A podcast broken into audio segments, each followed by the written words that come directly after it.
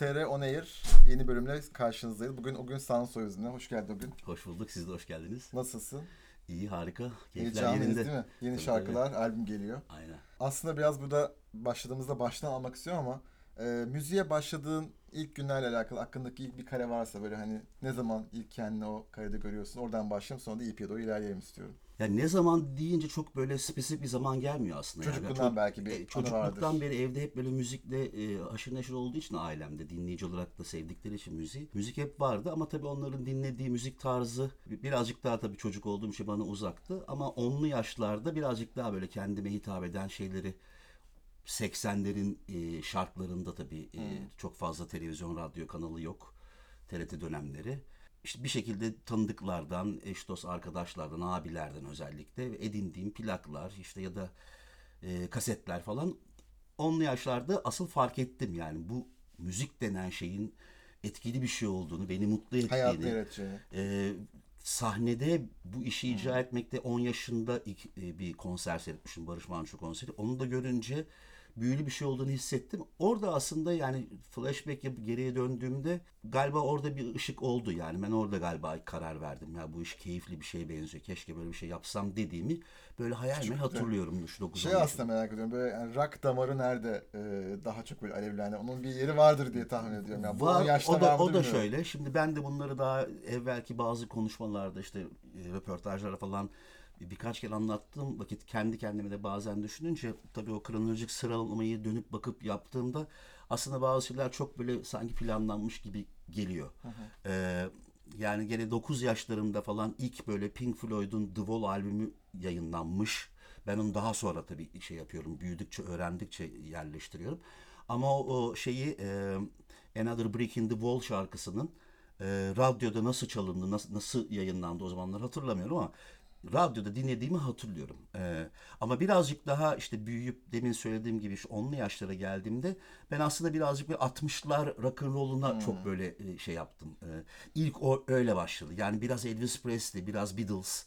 İlk benim şeyim onlar. E, daha sonra işte dediğim gibi biraz müziğe ulaşabildiğim İstanbul'a geldiğimiz dönem. Çünkü babam benim e, rahmetli subaydı, deniz subayıydı. Bizim çok farklı Seyahat. farklı yerlerde geçti şeyimiz. E, bir sene bir yerde kalıp işte tayin çıkardı, başka şehre gidilirdi falan. Dolayısıyla böyle sabit bir şeyim çocukluğum olmadı. Ama dediğim gibi o ilk e, zehirlenme diyorum ben onu. Yani o rock'n'roll'un İlk ilk, orada ilk orada aldım. Ondan sonraki aşamalarda birazcık da on teenage'li yaşlar dediğimiz işte 15, 16, 17, 18'lerde falan birazcık daha müziği dinlemenin keyfini Hmm. daha araştırmacı olmaya başladım. Daha hatta müzik tarzı bile çok ayırt etme lüksümüz de yoktu. Çünkü dediğim gibi tek kanal Doğru, radyo, tabii. tek kanal televizyon olunca elde ne elde ne varsa ne onu varsa o. dinliyorsun. Doğru yani hiç müzik tarzı şey kaprisi yapacak halimiz yoktu.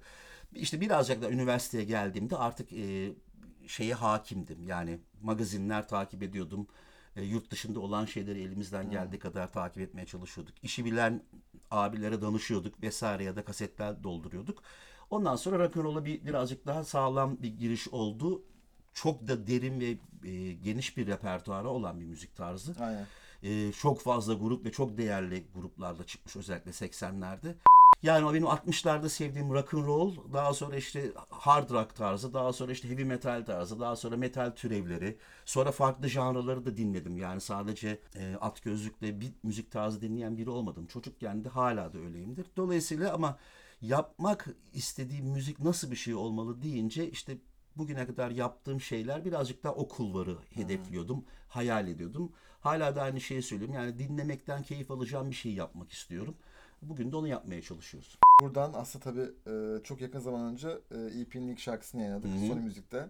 Şimdi aslında birazcık EP'ye doğru başlayalım konuşmaya. Tamam, hani bu olur. kısmı ben çok merak ediyorum. Yani e, çok uzun zamandır konuşmak istedim birisin ama böyle müzik geçmiş çok e, dolu birisiyle hani konuşacak çok konu var ama çocukluğundaki müzik kısmını o yüzden merak ediyordum. Temel oradan gelmiş. Onu öğrenmiş olduk en azından. Evet. Şimdi aslında bu bu albüm aslında iki EP halinde yayınlanıyor. İlk EP'ye başlasak gel nasıl bir mesaj barındırıyor? Yani ikiye bölmemizde mutlaka bir anlam var. Gel ve ikincisi de git bildiğim kadarıyla. En azından şu an öyle değişmiyor. Evet, Ee, sürprizi bozdun Biraz ama. senden dinleyelim hani. Ya şöyle şimdi biraz dediğim gibi ben 90'lar da e, albüm yapmaya başlayan ve o gelenekten gelen biri olarak hep bizim e, en büyük idealimiz, hayalimiz bir albüm yapmaktı. Yani işte plağa basılsın, işte CD basılsın, kaset basılsın. Somut olarak o ele alıp işte bunu biz yaptık diyecek bir materyal Doğru. çok büyük bir hayal ve hedefti. Dolayısıyla işte minimum işte 10 şarkıdan, 11 şarkıdan oluşan albümler yaparak başladığımız için ben biraz o eski geleneği hala seven ve nedense böyle bir şey tasarlarken hala 10 şarkıdan oluşur. İşte böyle başlar, ortalarda şöyle olur, finalde bu tarz şeyler olur gibi bazı sistematik kurduğum bir alıştığım bir yöntem var.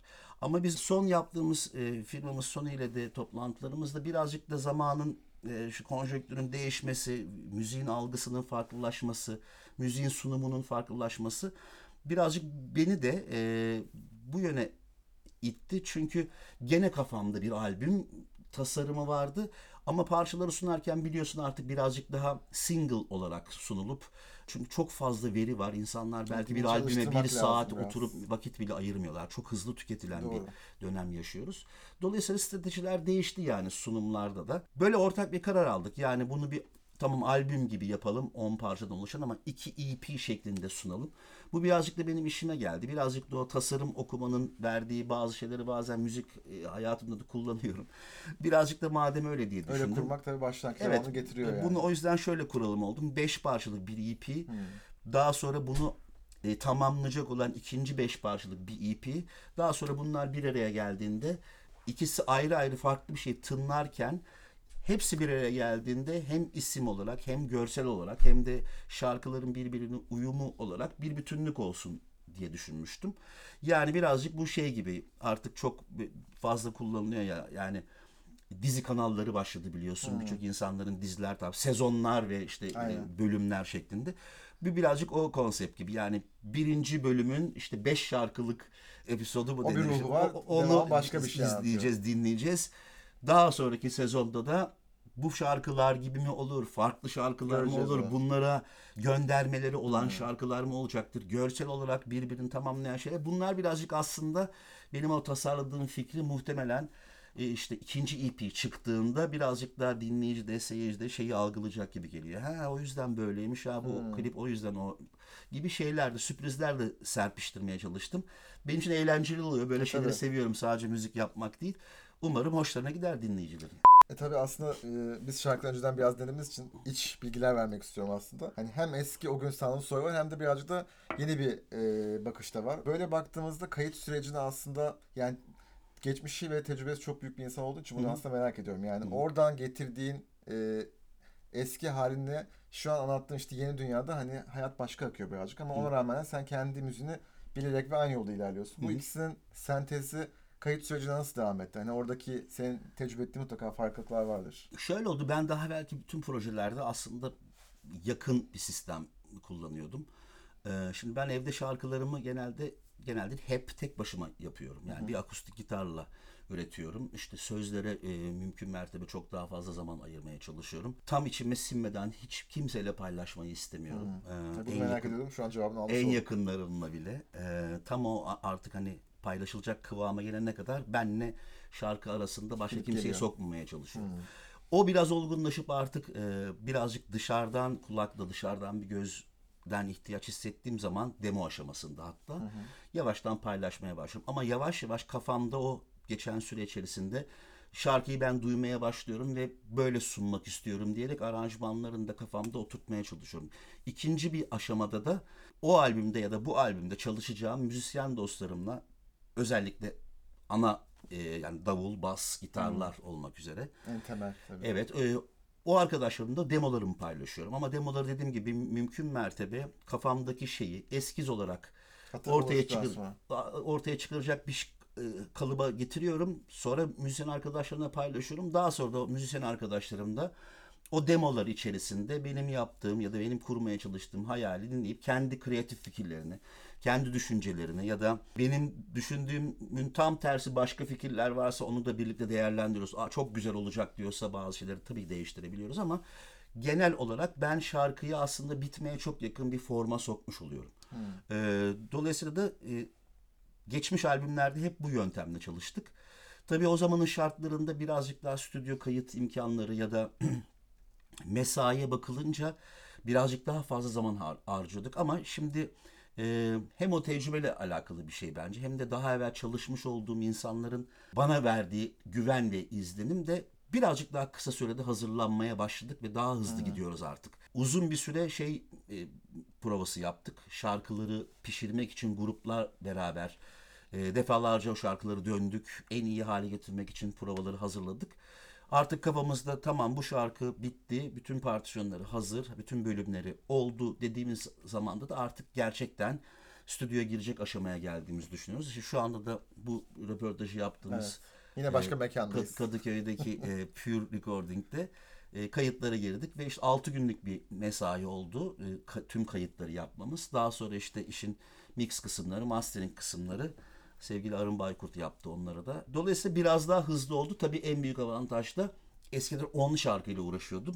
Şimdi 5 parçayla Yani uğraşmak beşle işi biraz biraz- zaman olarak da yarıya indirdi. Stresini de ya- yarı yarıya azalttı. Sevdim aslında birazcık bu sistemi. Yani 10 parçalık proje biraz daha yoruyormuş beni. Bir de prodüktörlüğünü de kendim yaptığım için de bir de onun bir gerginliği oluyor haliyle. Sadece işin hani e, besteci, söz yazarı ya da performans yapan kişisi dışında bir de o prodüktör e, şeyi şapkası İşi biraz daha başka bir yoruyor ama keyif almıyor değilim. Keyif alıyorum ama iyi kotardık diyorum. Hızlı da çalışıldı. Herkes işinin ehliydi çünkü. Herkes kendini gören, gören düşen görev çok iyi yaptı.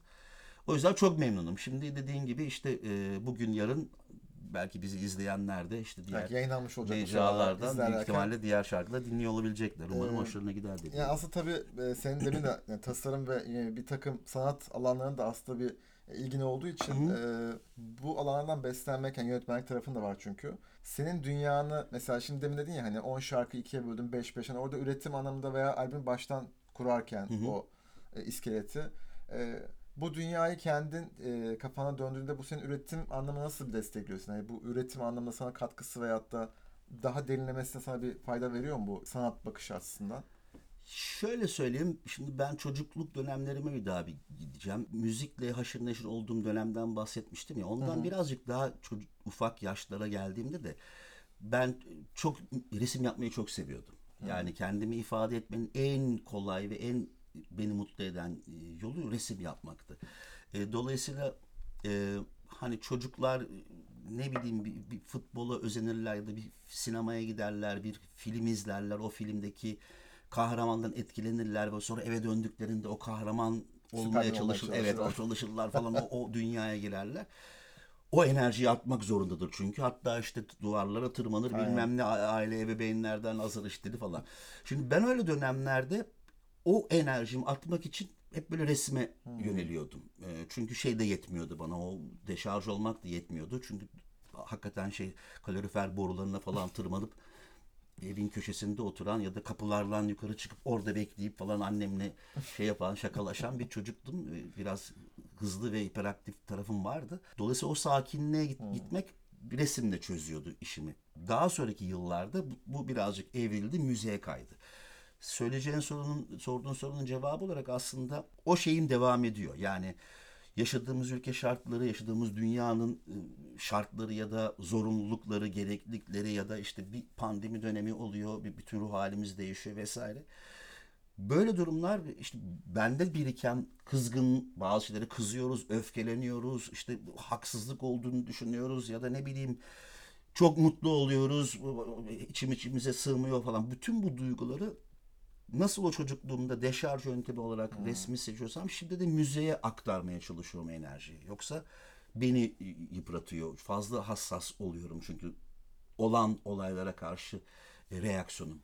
Dolayısıyla ben önce belki kendimi korumak için, ikinci olarak belki kendimi ifade etmek için ortamlarda hani konularla ilgili fikrimi söylemek ya da sosyal mecralarda işte Twitter'da iki tane laf edip oraya buraya gömmek ondan sonra da hani klavye kla- kahramanlığı yapmak beni çok e, ruhsal olarak tatmin etmiyor. Ben orada oturup iki tane şarkıya bir şey daha yazmak doğru bir bir kendime "O, evet burada söyleyeceğimi söyledim hissi yaratıyor. Sonra da bunları kaydedip insanlara sununca da biraz benimle aynı fikirde olan insanlar varsa etrafına toplanıyor. Evet o. bir- beraber söylemeye başlıyoruz zaten. Üretimime tabii ki etkisi oluyor. Çünkü belki de hani ne bileyim işte Avrupa'nın bazı şehirlerinde ya da ba- bazı ülkenin dünyanın bazı ülkelerinde çok durağan ve çok monoton hayatları olan e, ülkeler var ya hani hiçbir şey yaşanmıyor hani her şey Bazen çok imrenmiyor değilim. bazen imreniyorsun ama bazen de çok böyle hani rutin ve çok tatsız ve keyifsiz geliyor o insanlara da. Bizi şimdi oraya koysam biraz garip olmaz. Ne yapacağımızı şaşırırız bence. Bir vukuat lazım değil mi? Hani biz Niye her şey bu kadar normal akıyor yani? Niye kriz Biraz öyle bir durum var. O yüzden de şey yani gerçekten bazen konserler için falan yurt dışına gidince fazla durağanlık böyle bizi rahatsız ediyor yani. Bir problem çıkartmak lazım burada. Zaten şey. şehirde bir problem, korna sesi, bağırtı falan çağırtı duyuyorsan bakıyorsun ha, bizim Türkler orada oluyorsun. o yetmiyor çünkü. Dolayısıyla şey e, bu hayat ya da bu ülke ya da bu dünya e, yeterli şeyi veriyor insana enerjiyi veriyor. O, o şeyi biriktiriyorsun. Çünkü çok acayip şeyler yaşıyoruz. Çok acayip şeyler oluyor. 20 sene evvele göre ya da 30-40 sene evvele göre belki de. Biraz zaman hızlı, hızlanmış bir şekilde Hem de her şeyden çok gerçekten de. şey oluyoruz, haberdar oluyoruz hızlıca. Dolayısıyla çok yorucu oluyor ama üretime faydalı oluyor. Bir tek o işe yarıyor. rock müziğin bir duayeni bir yerde olunca aslında iş, ister istemez buna dair de bir şey sormam lazım yani. Çok az bir pencere açacağım, parantez açacağım. Ee, aslında hani dünyada biraz müzik janrları çok değişiyor ve akışkan ama bir dönem öyle bir laf vardı işte rock müzik öldü mü diye ama aslında birkaç sene önce e, Maneskin'in birinci olduğu Eurovision aslında tekrardan bence en azından rock müziği birazcık daha görünür hale getirdi. Hani hoş şu an yaptıkları müzik pop rock arası bir şey belki ama oradan yola çıkarak hani sen ee, bu bir sürü külliyat olan bir janrdan bahsediyoruz. Zaman içerisinde nereye geliyor ama şu an rock müziğin geldiği noktayı nasıl değerlendiriyorsun? Gençlerin dinleyişi, yani akışı sence nasıl yani? Eskiye kıyasla mutlaka farklılıklar var ama öldü mü demek istemiyorum ama rock müziğin geldiği noktayı sen nasıl görüyorsun bu süre zarfında? En azından kendi deneyimlediğin kısımdan belki anlatmak istersin. Hı hı. Ya şimdi bu şey biraz bana tuhaf geliyor tabii. Müzik tarzlarının tabii ki dönem dönem trend olan, birazcık daha popüler olan müzik tarzları oluyor yıllara göre. Ama müzik tarzlarını böyle kıyaslayıp ya da e, yarıştırmak gibi oluyor ya. Ama şöyle bir şey daha var. Şimdi 80'ler evet belki rock ve metal Daha 70'ler önceden. hatta 70'ler, 80'ler, 90'ların başındaki yeni akımlar falan. Ama gene de baktığımızda birazcık daha müzik şey, üretiminin geniş çaplı açısından rock müzik gene küçük bir dilimdi. Yani rock müzik her ne kadar 80'lerin sonrasında çok iyi grupların müthiş konserler verip birçok popçudan belki ya da farklı müzik tarzı yapan insandan belki çok daha fazla seyirci kitleri topladı ama genel e, müzik müzik janraları içinde baktığında e, çok büyük bir dilimi hiçbir zaman kapsamadı şeye baktığımız vakit genel tabloya. Ee, yani 80'lerde evet işte Metallica ya da işte heavy metal grupları çok trendti ama hiçbir zaman belki bir Michael Jackson'ın Thriller albümünün yanından geçemediler. Ya da. Madonna'nın ya- yaptığı bir e, şarkının ya da bir albümün ulaştığı kitle gibi olmadı. Yani şey için bunu örnekliyorum. Öldü mü ölmedi mi ölmesi mümkün değil. Zaten hem o gruplar devam ediyor hem o gruplar yaşlanmış olsa da alttan gelen gruplar devam Onları ediyor. besliyor aslında tabii yani. Onlar belki de- sadece bir değişim yaşıyor. Müzikal olarak ya da e, kullanılan sound olarak bir değişim var. Ama şu kısma ben çok katılmıyorum. Dediğim gibi eskiden de oluyordu. Ya bu müzik tarzı gelip geçicidir dendi 80'lerde bir dönem. Heavy metal özellikle birazcık daha e, yer altından yer üstüne çıkmaya başladığı dönemde. Ama işte 2023 oldu. İşte Metallica örneğini verdik diye konuşuyorum. İşte daha yeni proje çıkardılar. Aynen. Hala taptazeler, hala çok iyi sunumlar yapılıyor ve e, belki de 80'lerde çıktıklarından çok daha popülerler. Bütün dünyanın her yerinde stadyum dolduruyorlar. Bunlar gibi birçok daha grup var. O yüzden rock müzik öldü falan çok birazcık şey e, anlamsız oluyor. Çünkü Zamanla uyum sağlıyor aslında. Belki de öyle demek daha doğru olur Evet yani. hatta alttan da yeni şeyler de geliyor. Farklı janralarla bir araya geliyor. Ba- Başka füzyonlar çıkıyor, başka müzik tarzları çıkıyor. İşte ne bileyim rap müzikle e, heavy rock müziği birleştiriyorsun. Daha işte new metal diye başka bir tarz çıkıyor. O da gençlerin ilgisini çekiyor.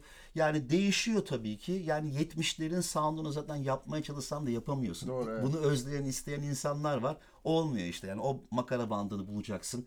O amfiyi bulacaksın. O ortamı, o ruhu yakalayacaksın. İşte o ruhta bir ton master olacak vesaire. Yani o da birazcık sanal oluyor yani. Şeyle çalışırken Pro Tools dijital makineyle çalışırken Ne kadar öyle olabilir? 70'in sound'unu ve ruhunu yakalayamazsın. Tabii Çünkü doğru. 2023'tesin yani. Olmuyor maalesef.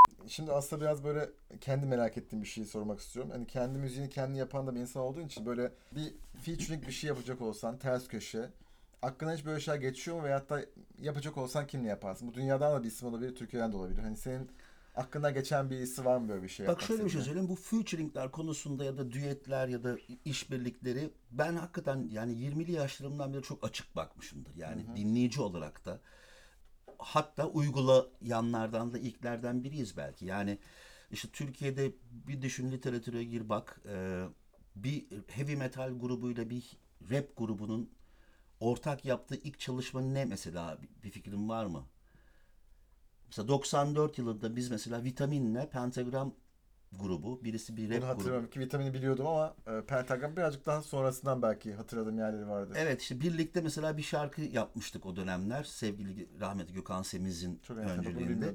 Endişeyi Muhabbet diye bir şarkı. Yani 2023'te bugün de dinliyorsun. Hem içerik olarak hala aynı şeyler hem müzik tarzı olarak e, müzik kayıt teknolojisi dışında bence her şey harika. Çünkü o zaman şartlar o vardı. Elimizden o geliyordu. Onu yaptık ama fikir olarak, tavır olarak, cesaret olarak çünkü e, bir kitle de işte bu müzik tarzı da bu müzik tarzı bir Evet, arada bir olmaz iki diyen böyle bir taraf. başka bakış Tabii, açısı doğru. vardı. Şimdi bunların hepsini düşününce o, o- hiç umursamayıp yapacağız mı? Yapacağız demişiz. Ben solo kariyerime başladıktan sonra da yani Nilüfer'le düet yaptım. Çok mutluyum. Hayko ile düet yaptım. Çok mutluyum. Ee, sonrasında işte Şebnem Ferah'la düet yaptım. Çok mutluyum. Aylin Aslım'la düetimiz, düet gibi olmasa birlikte söylediğimiz şarkı var. Çok mutluyum. Özlem Tekin'le düetimiz var. İşte dayanamam. Çok mutluyum. Başka düşünün. Killa Hakan iyi bir rap şarkıcısı, sanatçısı. Onunla düetim var. Çok mutluyum. Sansar Salvo gene bir rap hip hopçı. Onunla bir düetim var. Çok mutluyum. İyi ki yaptım dediğim şeyler. Almora var. Heavy metal grubumuz. Nadide ek- ekiplerimizden biri. Onunla bir çalışma yaptım. Çok mutluyum. Yani şunun için anlatıyorum bunu. Ee, farklı müzik tarzları ya da farklı sanatçı... var yani. Evet onlarla yaptığım şeylerden dolayı yani gerçekten mutluyum. İyi ki de yapmışız diyorum. Önümüzdeki zamanlarda da belki ikinci beşi de bu tarz fikirlerim de var. Süper.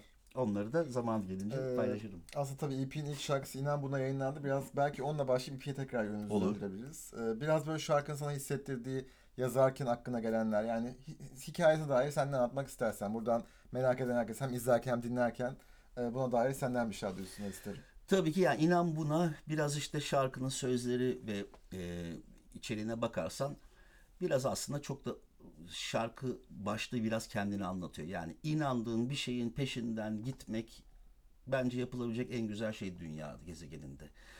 Bir şeyi gerçekten hedefliyorsan ve gitmek için bir amacın, isteğin ve arzun varsa zaten bir şey seni durduramıyor.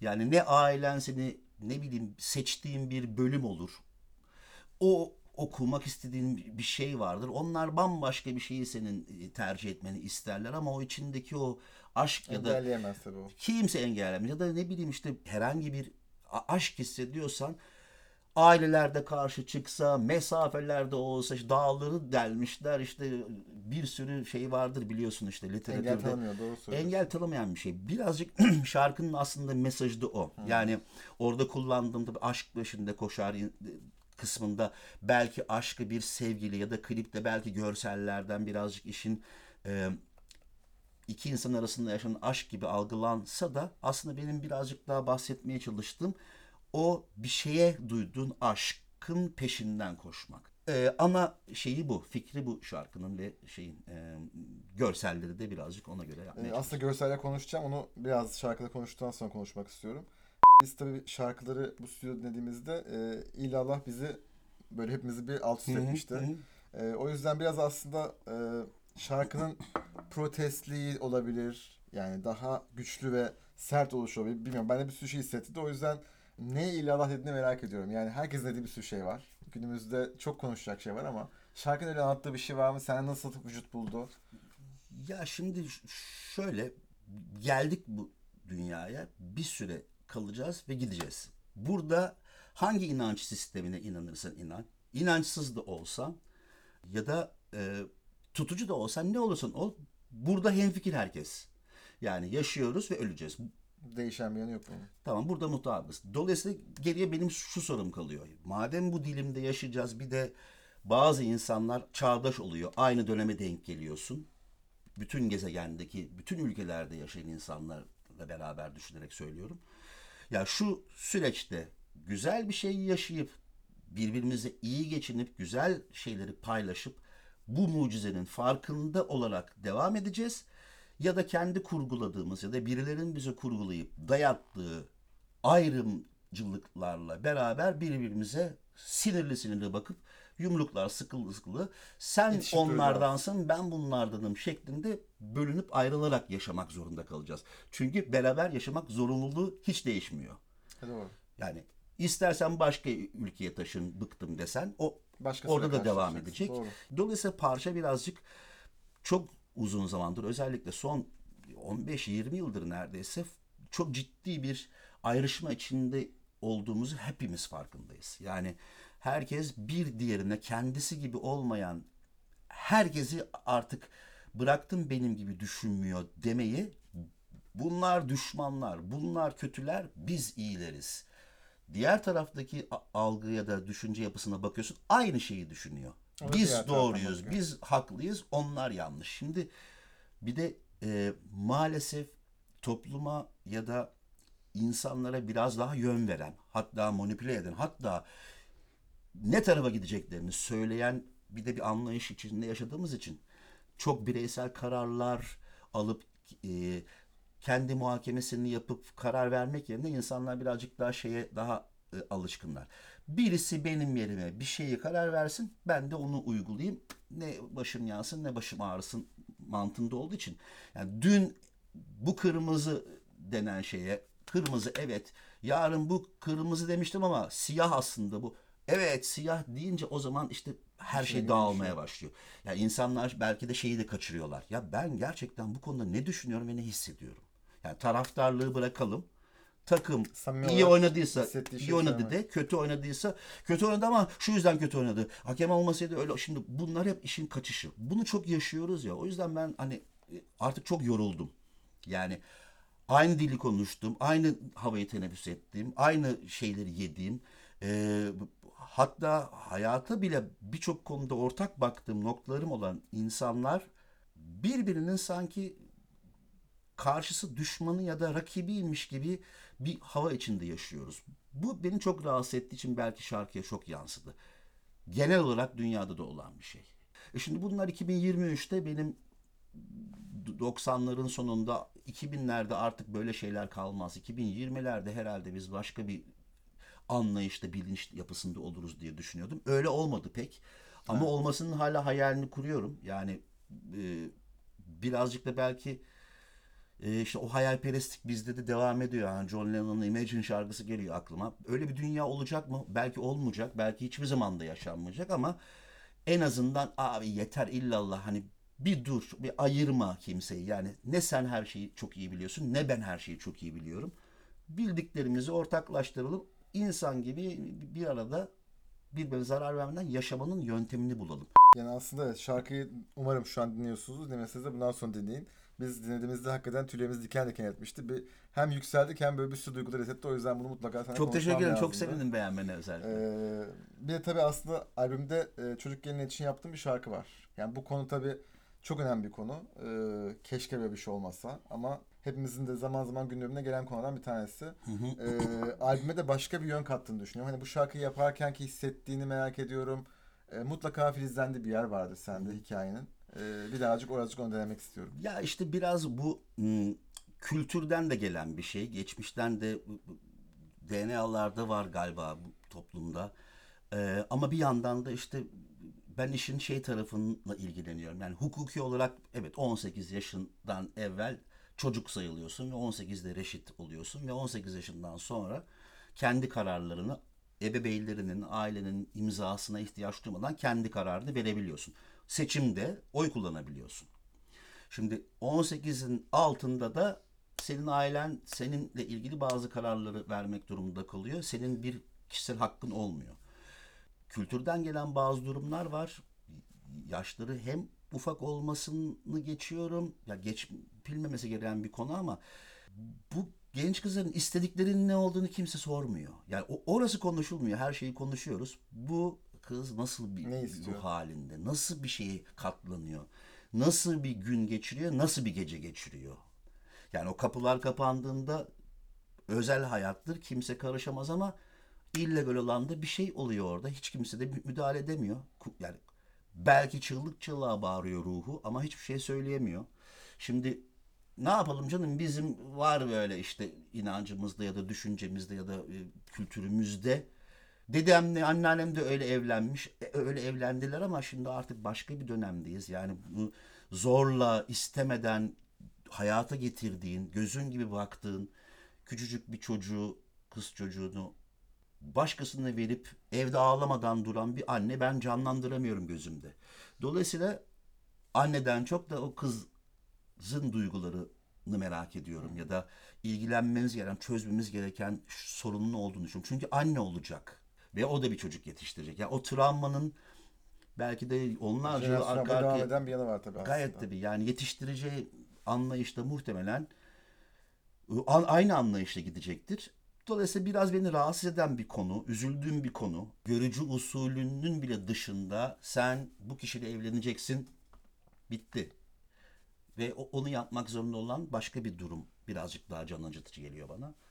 Ama şundan da eminim ki bunun muhatapları bu şarkıyı asla dinlemeyecekler. Dinleseler de asla önemsemeyecekler. O da başka bir taraf. Ama da bir anda bilinç uyandırmak yani en azından bu duruma dair bir e, fikir bilmeyenin öğrenmesi, bilenin de belki bilmiyorum senin anlattıklarında farklı gözden bakması kimi düzeltebilsem veyahut da bir bakış açısı açabilsem bence yani aslında sanatın yaptığı şey bu değil mi? Yani o uyanış yaratmak bence bana sorarsan yoksa başka türlü tabii ne yapabilirsin ki herkesin kendi aksiyonu kendi kararı tabii ama Yani işte şarkının içinde de işte hayır dese dese ne çıkar diyor yani ne önemi var. Ya onun hiçbir önemi yok ki itiraz etmesinin, bağırmasının. Şarkı içinde böyle söylerim ama umudum şu yani o küçük yaşta evlenip büyümüş olan kadının söyleyecek çok şeyi var. En güzel yapacağı şey de çocuklarına yaşadığı zor şeyi belki de hissettirmeden doğruyu aktarabilmesi. Bir jenerasyon sonra belki bu düzelebilecek bir şey. Çok uzun bir şey değil yani 30 yıl 40 yılda belki bu anlayış. Çünkü bu kız çocukların acısını konuşmuyoruz. Evet aslında Hep o adamları anlattığı şey biraz konuşuyoruz. bu. Doğru söylüyorsun. Şimdi tabii EP'de yeni bir görsel dünya var. Birazcık orayı açmak istiyorum. Ee, teknolojiyi de kullandığın yapay zeka teknolojisi olan bir klipte olduğu için biraz o görsel dünyayı azıcık anlatalım. Ee, bunu da yani duyulsun ve insan arkasındaki teknoloji bilsin istiyorum. Evet şimdi bu yapay zeka teknolojisi yeni ama çok revaçta, çok da eğlenceli bir yandan. Ben de ufak ufak dahil olup e, öğrenmeye çalışıyorum. E, şimdi bu dediğim gibi bu EP'yi hazırladığımızda e, İzmir'de yaşayan çok tatlı bir kardeşimle temasa geçtik ve bu tarz şeyler e, yaptığını gördüm. Çok da beğenerek takip ediyordum işlerini. Onunla bir temasa geçtim ve bu yeni yapacağımız beşli de standart mevcut bugüne kadar kullandığımız video klip e, sisteminden farklı bir şey yapalım istiyordum. Bu arkadaşla da konuştuk ve her şarkı için bu beş parça içinde bu e, yapay zekayı kullanarak bir takım görseller, içerikler üretelim olduk. E, ortaklaşa işte bir takım şeyler Gittiği yerde aranızda. tabii bir, bir, bir takım şeyler üzerinde konuştuk. Ve sağ olsun o arkadaşımız bize e, güzel çalışmalar yolladı. Hoşumuza gitti. Bir tane yayınladık. Şimdi ikinci parça için bir görsel hazırlıyoruz. Hemen akabinde de diğer üç şarkı için.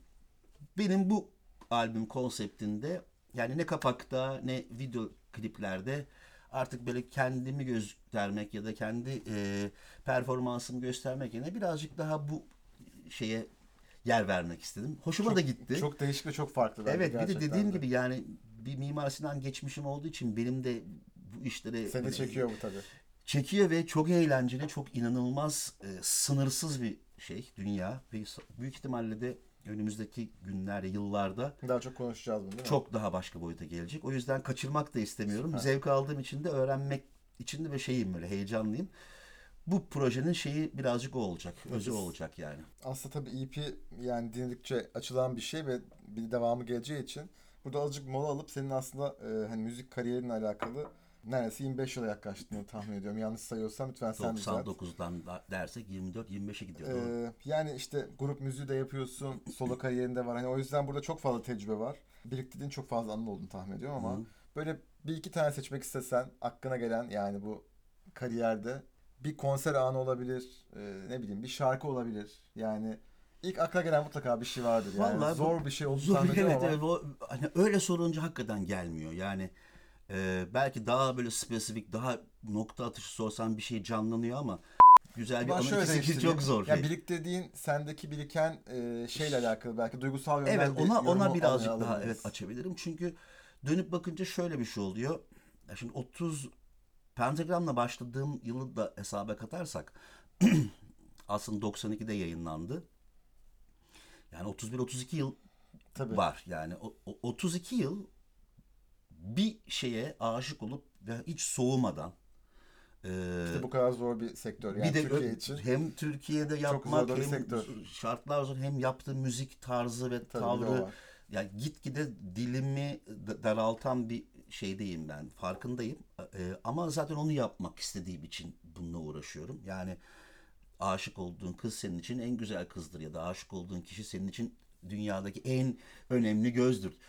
Birazcık öyle 30 yıl bu işte uğraşıp hala da şu röportaja gelirken bile o heyecanı yaşıyorsam 20 yaşında yaşadığım şeyi bu önemli. Katan şey de her albüme, her yaptığım e, çalışmaya kronolojik olarak baktığım vakit ülkenin içinde bulunduğu durumları da aslında paralel olarak hep durumlara göre şeylerden etkilenmişim. Yani kendim de dönüp dinlediğim vakit yaptığım çalışmaları ha o zaman şöyle bir şey olmuştu. Ha şu şarkı dönemi şu olmuştu. Yani o son 30 yıllık şey e, benim kendi hayatımla beraber yazdıklarım ülkede ya da etrafımda gelişen şeyler bana çok güzel bir albüm oluyor. Şey oluyor, fotoğraf albümü gibi düşünürsek. Yani yani her bir sayfada dolu. anlar anılarla dolu olan. Aynen. Dolayısıyla da hem benim için güzel bir e, hatıra olmuş oluyor yaptıklarım hem de sosyolojik olarak da paylaştığım kişilerde de konuştuklarımdan e, onların bana söylediklerinden söylüyorum. Böyle bir bağ kurulmuş oluyor. O yüzden bundan dolayı e, seviniyorum. Tarihe bir not düşmek adına, kendime bir not düşmek adına.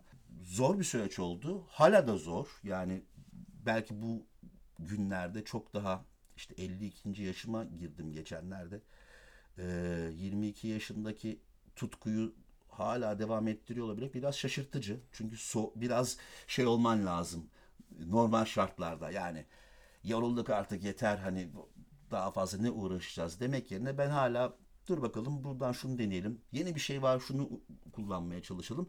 Yani o şeyi iştahı hala hissettiğim için çok şükür diyorum. Ne güzel. Çünkü kimi insan, kimi dostlarım vazgeçtiler artık. Tabii kolay bir yolculuk ama in- niye inan boya yazdığını şu an daha Ha, iyi belki de öyle Yani bence anlaşılmış olmuyor yani. tahmin ediyorum. Şimdi kısa kısa birkaç e, Tamam. komik sorularımız var. Hı. Ee, tabii ki de soyadın yani soyadınla alakalı eminim çok anı yaşamışsındır.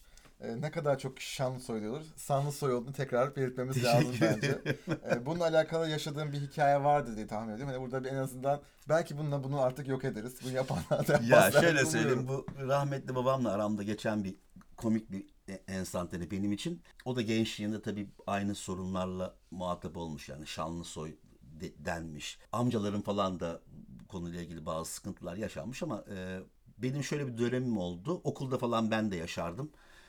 Bu 2004 albümü yayınlandı. İşte Saydım'ın, Pencerenin olduğu. Ne çok dedim o 2004 şarkıyı.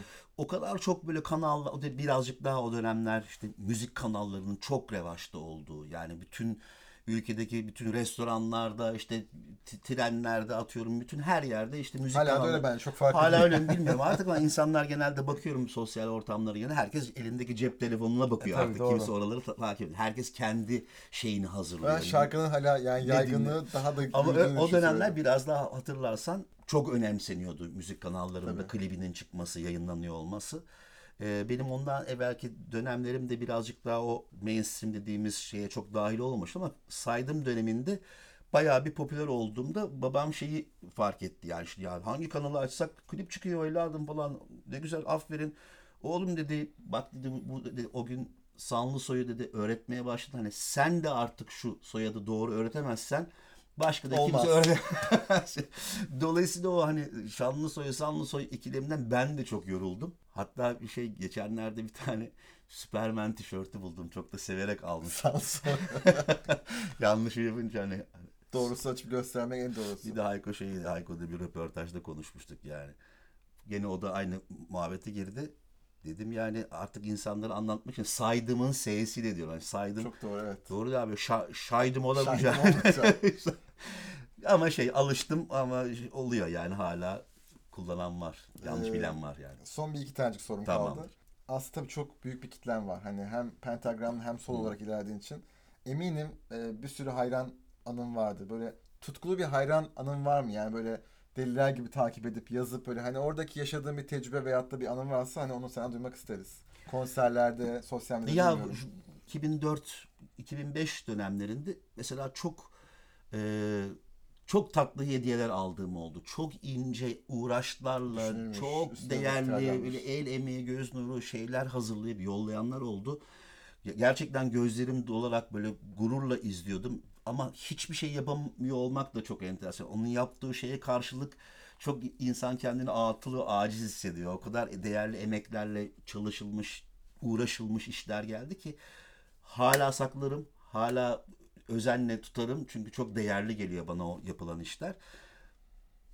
Bu yani e, seyircimle, dinleyicimle kurduğum en özel birebir anı işte o külfetli dönemlerde hiç bıkmadan her hafta yaptığı şeyi yollayan bazı dinleyicilerdi. Bugün itibariyle çok daha çabuk iletişim kuruyoruz. Daha hızlı Ee, reaksiyon tabii. Ee, son sorum da aslında e, şimdi konuşmamızda 30 sene önce gittik geldik Hı. çok sık zamanlarda. O zamanki o güne gidip şu an bir şey diyecek olsan yani aslında inandığın şey yaptığını ve hala o heyecanı anlatırken gerçekten de hissediyorum onu. Evet. Ne söylemek istersin? Mutlaka bir şeyler vardır hakkında belki. Ee, onunla alıp bitirelim istiyorum. Yani çok böyle klişe gibi gel- gelecek belki ama bu çünkü şey bir sorudur. Yani şimdiki halinle çocukluğunla karşılaşsan çok aslında büyülü bir soru. Ama çok kısa bir örnek. Devam et oğlum. İnan buna de düşünüyorsan, ne yapmak istiyorsan yılmadan devam et. Yani çünkü düşünce kaybetmiyorsun. Ayağa kalkamayınca kaybediyorsun. Tabii ki düşeceğiz. Tabii ki sen de diyeceğiz. Ama çünkü o duruyorsa içinde ne yapacağının heyecanını yaşıyorsan zaten kimse durduramadığı gibi de başka bir yere dönmek de hakikaten çok zor bir şey olsa gerek. Yani sevmeden bir işi yapmak zorunda olmak, istemediğin bir şeye evet demek zorunda olmak çok sabır Evet, gerektiren bir şey bence. şey belki de. Belki de daha zor yani istediğine ulaşmaktan. Ama ben onun peşinde gittiğim için o çocuğa da o güne de şey Devam derdim. et. Yani, devam et sen doğru yoldasın. Doğru düşeceksin kalkacaksın ama devam et derdim. Süper. Teşekkür ederim. Geldi. Ben teşekkür ederim. Gel Tamam. yayında son müzik etiketiyle e, inşallah şarkı dinlersiniz. Bu videonun altına da bol bol yorum yapın. Bir dahaki bölümde görüşmek üzere. Teşekkür ederiz. Ben teşekkür ederim. Sağ olun. Bay bay.